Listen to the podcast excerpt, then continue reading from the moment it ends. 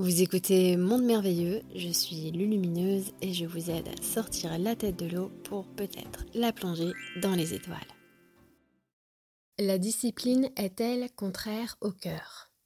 Est-ce que, moi je vous pose une autre question, est-ce que la discipline, ça ne serait pas justement d'écouter son cœur? On place la discipline sur un niveau très souvent cérébral, mental, de contrôle.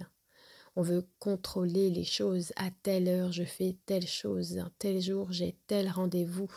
Et on dit même aux enfants à l'école à quel moment ils ont le droit d'aller aux toilettes. La discipline, c'est toujours un niveau de point de vue. La discipline, elle doit être intérieure. Quand la discipline est extérieure, elle représente des injonctions et des contraintes. Et on se demande, mais alors, à quelle heure j'ai le droit de m'écouter?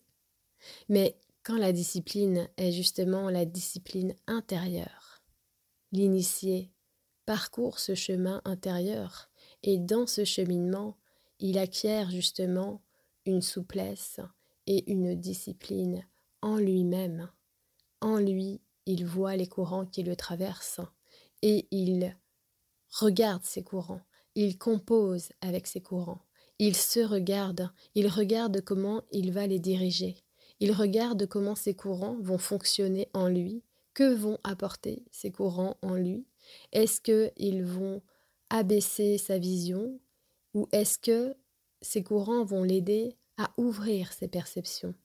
La discipline d'un point de vue intérieur, c'est peut-être justement ça, le chemin. Alors je ne pense pas que la discipline est contraire au cœur. Je pense que la véritable discipline vient de l'intérieur.